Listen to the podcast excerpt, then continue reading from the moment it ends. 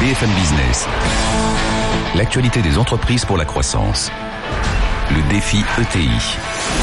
Fabrice Lundy. Bonjour à tous. Chaque week-end, nous partons à la découverte des ETI, des entreprises parfois méconnues, mais qu'il faudrait mettre davantage en avant, parce qu'elles ont un rôle clé dans l'économie française. Oui, il faut qu'il y en ait plus, il faut faire grossir nos PME, et pour ça, il y a des bons exemples à suivre, avec des bonnes recettes. C'est parti pour le défi ETI.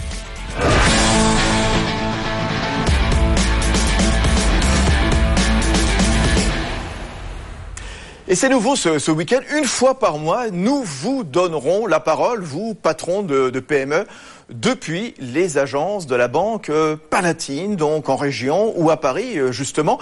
Vous pourrez nous poser des questions, hein, quels que soient les sujets, allez-y, hein, ne vous privez pas, que ce soit sur l'international, le financement, la transition numérique, bien sûr, et des experts vous répondront d'ici quelques instants, tiens, d'ici 2 minutes. J'accueillerai Philippe Soulier, c'est le président de Valtus, spécialisé dans le management de transition et les RH. Hein. Gabriel Prévost, manager en charge de l'arbitrage des risques export chez l'assureur crédit Atradius.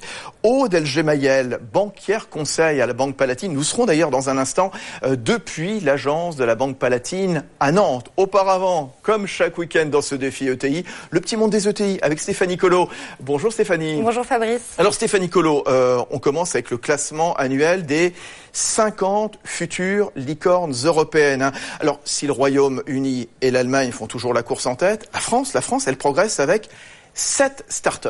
Oui, les licornes, vous savez, ce sont ces startups qui sont valorisées plus de 1 milliard d'euros comme Blablacar, OVH ou encore Vente Privée. Et dans le top 50 des entreprises les plus prometteuses en Europe, 7 sont françaises contre 4 l'année dernière. Le classement a été effectué par Tech Tour. Hein, c'est une plateforme qui permet de la mise en relation entre les entreprises à forte croissance et les investisseurs.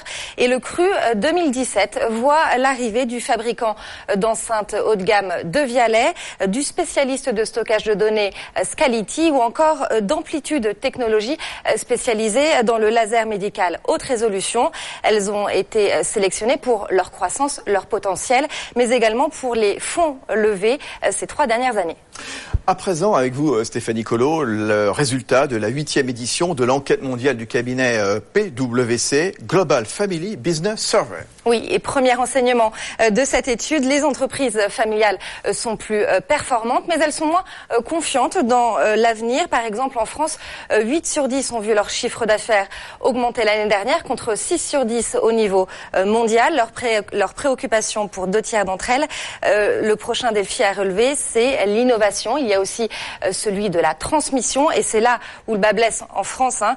Seulement 13% des dirigeants de sociétés familiales ont prévu un plan de succession, contre 55% dans le monde. On va rester justement avec ces entreprises familiales. Tiens, je pense que ça sera un sujet qu'il faudra développer un jour dans ce défi ETI, parce qu'il y a beaucoup d'entreprises familiales dans ce petit monde des ETI. Oui, une dernière info qui les concerne, c'est Euronext qui lance un indice entièrement dédié aux valeurs familiales. Il s'appelle Euronext Family Business, et c'est le premier indice européen du genre, Stéphanie. Absolument. L'objectif de cet indice, c'est de mettre en valeur les performances de ces entreprises familiales en Europe. Et sur les 90 valeurs de l'indice européen, 65 sont françaises. On y trouve les sociétés comme LVMH, L'Oréal, mais aussi De Richebourg, BIC, Bonduelle ou encore Laurent Perrier. Et le marché est vaste, hein. 14 millions de sociétés familiales en Europe. Elles pèsent pour moitié dans le PIB communautaire et elles emploient 60 millions de personnes. Merci Stéphanie Collot. Allez, sans plus tarder, à présent, bien sûr, direction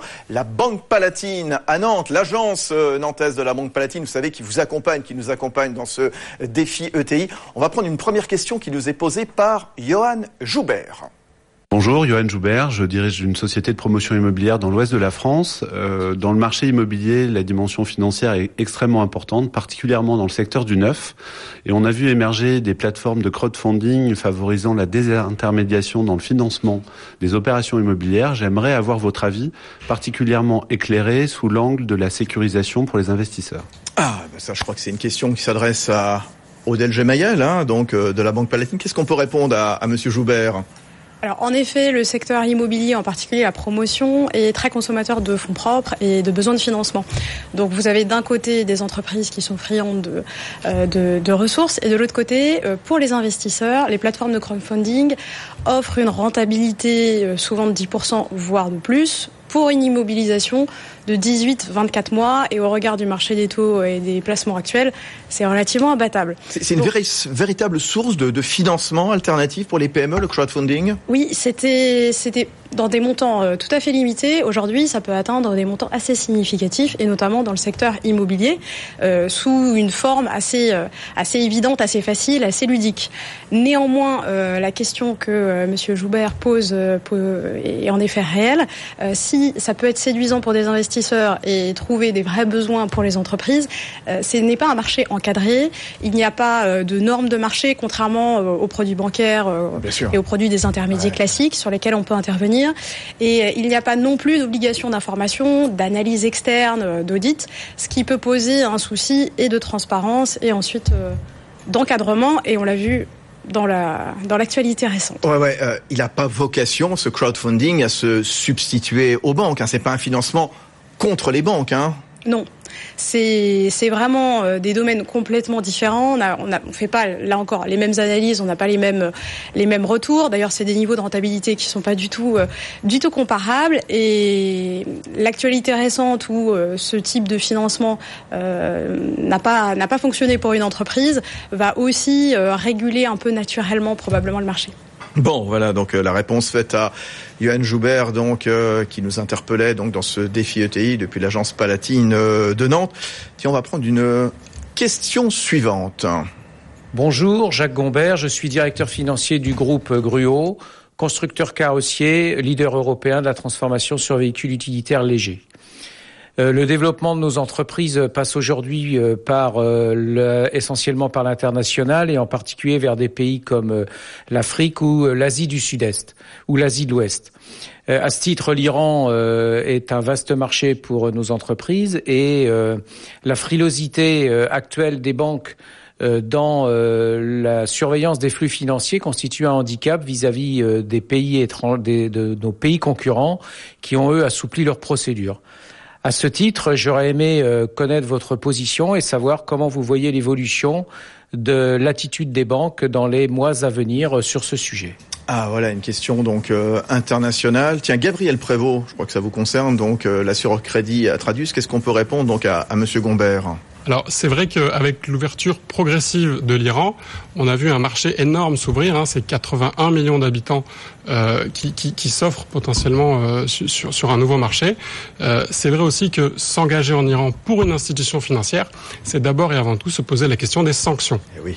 Et on a vu comment BNP Paribas, il y a quelques années, a écopé d'une méga amende de plusieurs milliards. Exactement. Ça a créé un précédent. Et je dirais même que s'engager en Iran pour une institution financière, qu'elle soit bancaire ou assurantielle, c'est pratiquement s'exclure du marché américain parce que c'est s'exposer à des risques énormes en cas de sanctions du fait de l'extraterritorialité, comme on dit, de l'application des sanctions. Bien entendu, et spécialement ou pas, depuis l'arrivée de Donald Trump, Trump et l'Iran, on ne peut pas dire que ce soit les meilleurs amis du monde depuis le mois de janvier. Alors c'est vrai, il y a un vrai risque, quand on voit la rhétorique anti-iranienne de Donald Trump, que ces sanctions soient modifiées, puisqu'aujourd'hui, depuis janvier, on a eu un assouplissement à la fois du côté européen, du côté des Nations Unies et du côté des États-Unis, mais à tout moment, Donald Trump pourrait revenir en arrière sur des sanctions encore plus élevées et exposer, encore une fois, nos institutions financières à des risques importants de pénalités. Ouais, et là, une question posée par Jacques Gombert depuis la Banque Palatine à Nantes. Il parlait de frilosité des banques. Les banques françaises peuvent-elles travailler ou pas en Iran, Aude El Gemayel ? Alors, les banques françaises ont plutôt la réputation d'être prudentes et c'est plutôt vu comme une qualité. En effet, la levée des sanctions est quand même récente, c'est des choses qui prennent du temps. Donc, pour l'instant, à ma connaissance, les banques françaises ne travaillent pas avec cette zone géographique. Oui. Gabriel Prévost, on continue parce que c'est vrai, l'Iran constitue un énorme gâteau. 81 millions de personnes, vous le rappeliez il y a un instant. On a vu comment des grosses entreprises tricolores sont venues s'implanter en Iran. Je pense à Accor, je pense à Total, Bouygues, ADP, Vinci, etc. De nombreux pays veulent un morceau du gâteau iranien, les Français, faut qu'ils se glissent entre les Allemands, les Chinois, les Britanniques. Exactement, c'est un gâteau qui intéresse beaucoup de personnes.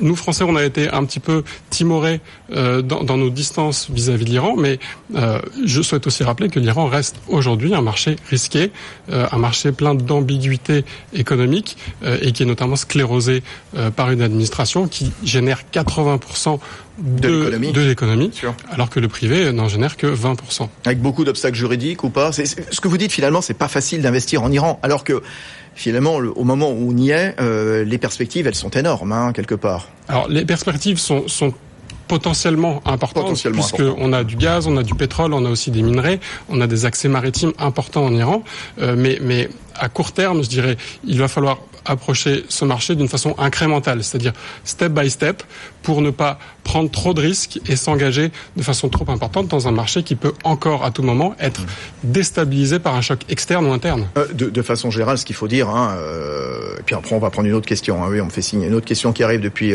Nantes. Faut bien suivre quand on veut investir à l'international, et vous en êtes un des acteurs, Atradius. Bien surveiller l'actualité internationale, le risque géopolitique. C'est pas pour rien qu'on en parle justement à BFM Business au travers des missions. Hein. Clairement, c'est un enjeu pour moi, c'est d'être proche du marché, c'est-à-dire d'être implanté directement ou indirectement sur les marchés sur lesquels on investit pour bien connaître les évolutions locales. Voilà. Alors autre question avec Monsieur Alain Mimouni. On vous écoute. Bonjour, je suis dans le secteur de la fonderie, dans l'industrie lourde. Mon entreprise exporte 95% de son volume et de son activité essentiellement vers l'Allemagne. Mon problème numéro 1, et je ne sais pas comment le résoudre, c'est celui de réussir à recruter et à trouver les personnes dont j'ai besoin, qu'il s'agisse d'un peintre, d'un soudeur, d'un ouvrier en fonderie, dans quelque domaine que ce soit. Il y a des mois où je n'arrive pas à fournir et à livrer mes clients et donc faire mon chiffre d'affaires par manque de personnel. Voilà, merci. Alors, Philippe Soulier à la tête de Valtus, tiens, ça vous concerne. C'est vrai qu'on manque de bras dans certaines filières, comme il le dit, ce monsieur ? Je pense que ce que rencontre ce chef d'entreprise est un vrai problème qui met en avant le manque d'apprentis. Voilà, c'est la filière apprentissage qui ne fonctionne pas en France. Ah, bien sûr. C'est un problème qui est majeur, qui est connu de tous.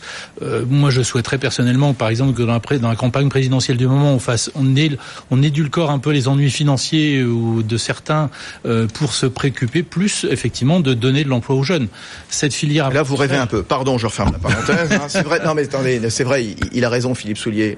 Quel candidat parle d'apprentissage ? Voilà, je referme la parenthèse. Très peu, et surtout, c'est un système qui est lourd, complexe, qui est lié beaucoup à des subventions de l'État, des régions, qui vont et qui viennent. Donc c'est un système qui a été longuement malmené, dans lequel on a donné une mauvaise image à cet apprentissage. Et c'est pas une filière d'excellence. Ouais, tout comme en Allemagne. Elle est mise en avant. 1,4 million d'apprentis, 400 000 en France. Et voilà. 2 fois moins de chômeurs chez les jeunes, voilà, cherchez l'erreur. Même 3 fois moins. 3 fois moins de chômeurs chez les jeunes. Donc c'est une antidote au chômage. L'apprentissage est une antidote au chômage. Problème au niveau de l'apprentissage, problème de formation ou pas, en général en France, Philippe Soulier à la tête de Valtus. Problème de valorisation chez les parents. Voilà. Ouais. Ça vient de l'orientation des jeunes quand ils ont 11-12 ans, où on préfère les orienter vers les filières générales que vers des filières professionnelles et des filières apprentis. Ouais. Je crois que M. Mimouni, il a une seconde question, on l'écoute. Deuxième question, comment répondre aux normes de plus en plus contraignantes, aux réglementations environnementales de plus en plus contraignantes, être au courant des nouvelles réglementations et savoir y répondre sans que ça ne pèse de façon disproportionnée sur l'entreprise. Alors oui, ça c'est le grand reproche, justement, les règles qui changent en permanence dans tous les domaines, la fiscalité, l'environnement, le droit du travail. Aude El Gemayel de la Banque Palatine. Alors notre directeur général Pierre-Yves Dréan a l'habitude de dire que les normes, la régulation sont nécessaires, mais il ne faut pas que les normes dépassent les bornes. Ah ben voilà. Et en effet, tout ce contexte peut être très changeant, mais peut aussi occasionner des opportunités. Ouais, opportunité, je veux bien, mais il y a vraiment un droit kafkaïen, il y a des normes invraisemblables qui enserrent le pays, un cauchemar où tout est réglementé. Une taxe, une mesure égale aussi un contrôle. Oui, comment est-ce qu'on peut travailler dans ces conditions ? Franchement, oui. Alors l'enjeu des entreprises, et c'est pour ça aussi qu'elles se regroupent en syndicats nationaux d'employeurs, c'est de trouver des moyens de tirer une opportunité de ces réglementations, de ces contraintes qui s'imposent à elles. Et les banques en sont aussi un exemple, puisque en termes de réglementation, les réglementations viennent plutôt en s'intensifiant. Philippe Soulier à la tête de Valtus, la paperasse, il manque toujours un papier. Enfin, tous les patrons de PME qui nous écoutent, qui nous regardent ce week-end, eh bien s'identifient. En France, tout est toujours compliqué. C'est un vrai maquis administratif. Il y a 85 codes divers, urbanisme, travail code. Très bien, les impôts, le code du travail, 3400 pages en France. On nous promet en permanence la simplification administrative. Là aussi, c'est un thème de campagne, bien sûr. Les hommes politiques vont nous dire, oui, on va simplifier. Et au final, ça fait 30 ans qu'on en parle. Alors, c'est vrai. Et en même temps, je pense que nous pouvons tirer des bénéfices de ces contraintes. C'est-à-dire que dans notre métier, dans les entreprises dans lesquelles il y a une forte technologie, nous pouvons aussi mettre en avant notre meilleur contrôle, qualité, traçabilité des produits que nous fabriquons par rapport à des concurrents chinois qui ne peuvent pas avoir le même degré de technologie que nous avons dans nos entreprises et qui ne peuvent pas garantir les produits comme nous pouvons les garantir également. Donc je pense à une entreprise particulièrement qui s'appelle le BCF Life Science, qui fabrique dans l'ouest de la France des acides aminés à partir des plumes de poulet. Donc ça sert dans l'industrie pharmaceutique pour le sirop contre la toux, les calculs rénaux. Ils ont une chaîne d'excellence, c'est un champion mondial qui réussit à faire la différence par rapport aux Chinois, justement en garantissant cette traçabilité et cette excellence dans la production de leurs produits. Bon, c'est nécessaire, mais il ne faudrait pas qu'il y en ait trop, justement. Voilà. Et parfois aussi des inspecteurs du travail un petit peu zélés aussi. Sûrement, en France, on a l'impression d'avoir des contrôles toujours à charge plutôt que neutres. Voilà. Bon, allez, on continue notre jeu des questions-réponses. Vous savez, une fois par mois, on le fait dans ce défi ETI. On est installé donc depuis l'agence de la Banque Palatine à Nantes. Question de Philippe Saint-Cast. Je travaille dans le domaine du service numérique. Notre société va s'implanter au Canada en janvier 2018. C'est la prévision. Nous sommes en phase d'études et une grande interrogation se pose à nous. Quels vont être l'impact des politiques de l'Amérique du Nord avec le nouveau président Donald Trump sur le Canada et son environnement économique. Et voilà, on revient donc sur Donald Trump, voilà, qui suscite beaucoup de questions chez nos patrons de PME à l'écoute du défi ETI. Gabriel Prévost, donc, chez Atradius, justement, il y a une remise en cause possible des accords de libre-échange. Il a raison d'être inquiet, ce monsieur ? D'un point de vue général, c'est pas improbable. On a vu Donald Trump mettre en avant le protectionnisme, mettre en avant le Buy America. Donc, c'est pas exclu que les frontières se ferment un petit peu plus. Et effectivement, ça pourrait impacter directement le Canada, qui exporte à 75% vers les États-Unis. Le Canada est vraiment dépendant des États-Unis, quelque part. Le Canada est dépendant des États-Unis, de même que les États-Unis sont aussi dépendants du Canada, puisqu'ils exportent à eux 18% avec le Canada. Et faut pas oublier, quand on parle de ces deux pays-là, on parle des deux pays au monde qui échangent le plus entre eux. Donc Donald Trump ne peut pas précipiter des négociations et prendre le risque d'impacter trop fortement aussi son pays immédiatement. On parlait tout à l'heure de l'Iran, pays difficile peut-être à conquérir. Le Canada a plus d'un atout, Gabriel Prévost. Bien sûr, le Canada est un pays évidemment éminemment développé, qui bénéficie d'une population qualifiée, hautement qualifiée. Pour une entreprise, s'installer au Canada, c'est aussi avoir des ouvertures en possibilité de R&D, éventuellement subventionnées par les autorités locales. C'est bénéficier d'un taux d'imposition sur les entreprises qui est aussi plus faible que celui qu'on peut observer en Europe en général. Tiens, seconde question également de Philippe Saint-Cast. On l'écoute, on revient tout de suite. Ma deuxième question concerne... nous sommes implantés au Maroc, au Luxembourg. Donc le Maroc, c'est pas une devise, c'est une monnaie. Au Luxembourg, c'est l'euro, c'est simple. Au Canada, il y a les problèmes de monnaie, d'une nouvelle devise. Comment se protéger contre les variations de taux de change et tout cet environnement qui semble quand même très complexe pour une entreprise française. Voilà, je crois que c'était la dernière question qu'on a le temps de prendre pour ce défi ETI ce week-end. Vous voulez répondre toujours, Gabriel Prévost, à Tradius Peut-être, dans la mesure où, en tant qu'assureur crédit, on se pose la question de est-ce que l'entreprise sur laquelle on va être amené à porter des engagements, est-ce que elle est couverte contre les risques de change. Pourquoi ? Parce que évidemment, avec les enjeux géopolitiques actuels, les devises varient beaucoup et un choc externe peut impacter une entreprise directement et faire perdre de l'argent de façon massive s'il n'en est pas couvert. Et là, il y a un panel de solutions qui sont possibles et les banques ont différentes possibilités à proposer à leurs clients pour se couvrir contre le risque de change. Alors la banquière justement, banquière conseil chez Palatine, Aude El Gemayel, réponse à ce monsieur Saint-Cast. Alors en effet, c'est une problématique courante chez nos ETI clientes et on a l'habitude de les accompagner sur ces problématiques de change. Ce qui est important pour une entreprise qui se développe à l'international et qui a des rentrées en devises, c'est de budgéter ses flux à venir, les flux qui seront entrants positifs, les flux qui seront négatifs. Déjà de profiter de cette couverture naturelle au maximum, hedging naturel en étant les deux, et ensuite sur le solde qui peut rester, c'est d'anticiper une couverture qui peut être considérée comme un coût à un moment donné, mais qui va permettre de se prémunir contre une éventuelle dévaluation profonde et donc de garder sa rentabilité, ses cash flows à venir. Et pour ce faire, il est nécessaire en effet, comme le disait Gabriel, de passer par une salle de marché des banques qui a l'habitude de passer des positions pour compte des clients sur les marchés. Gabriel Prévost, Atradius. Oui, ce que dit Aude me fait penser à un exemple qui m'est arrivé récemment.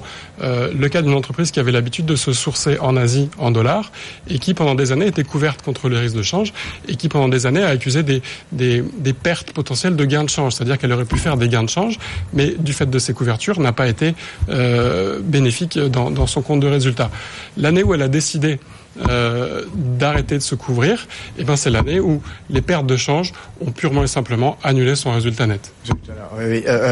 Aude. Ce qu'il faut avoir en tête sur une couverture, c'est qu'en fait ça permet de vraiment limiter et maîtriser son risque. Donc vous avez un coût certain. Et ça, en termes de gestion de bon père de famille et donc non spéculation de nos entreprises ETI, c'est essentiel. Quels sont les secteurs les plus impactés justement donc quand on parle de risque de change? Tous les secteurs qui, d'une façon ou d'une autre, sont exposés en amont, c'est-à-dire en se sourçant, ou en aval, en exportant avec des devises. Là, comme ça, je pense à tout ce qui est bien qui va être électronique, fabriqué notamment en Asie. Donc les variations des monnaies asiatiques et du dollar, qui est la base des échanges, vont jouer de façon massive sur les gains ou les pertes de change potentielles. L'impact de la politique de Donald Trump sur le dollar aussi, il faudra surveiller aussi ça, Gabriel Prévost. Oui, c'est à surveiller.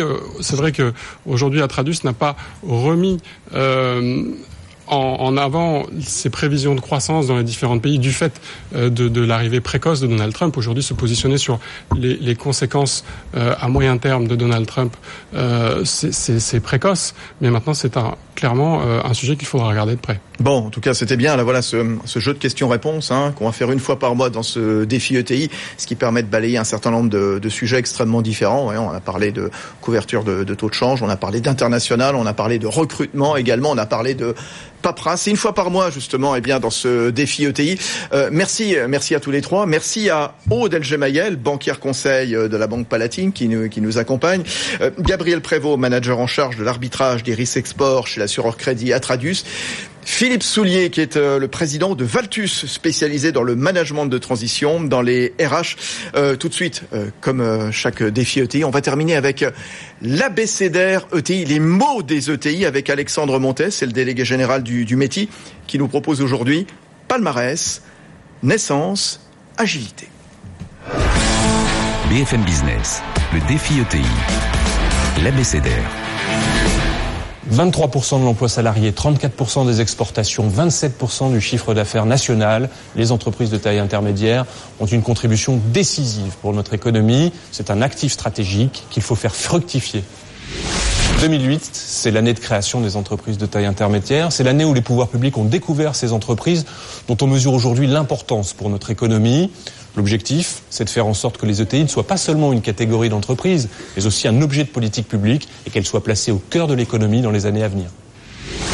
Les ETI sont des multinationales de poche, des entreprises à taille humaine où les décisions se prennent très vite. Cette agilité leur permet de rebondir rapidement en cas d'aléa ou de saisir l'opportunité de nouveaux marchés. Voilà, agilité, naissance, palmarès, les trois mots choisis par Alexandre Montès, délégué général du mouvement des ETI, le métier, les ETI qu'on met en avant chaque week-end dans ce défi ETI sur BFM Business, à la télé, à la radio. Oui, il faut faire grossir nos PME, il faut qu'il y en ait davantage de ces ETI, il faut les connaître, parfois un petit peu méconnus. Allez, la semaine prochaine, gros plan sur la transformation numérique, bien utile pour faire croître là aussi les entreprises. Nous serons notamment avec Pierre-Olivier Brial, le directeur général délégué de Manutan, spécialiste dans la vente d'équipements de manutention, de mobilier, des fournitures de bureaux. C'est fini pour ce défi ETI. Rendez-vous le week-end prochain. BFM Business, le défi ETI, l'actualité des entreprises pour la croissance.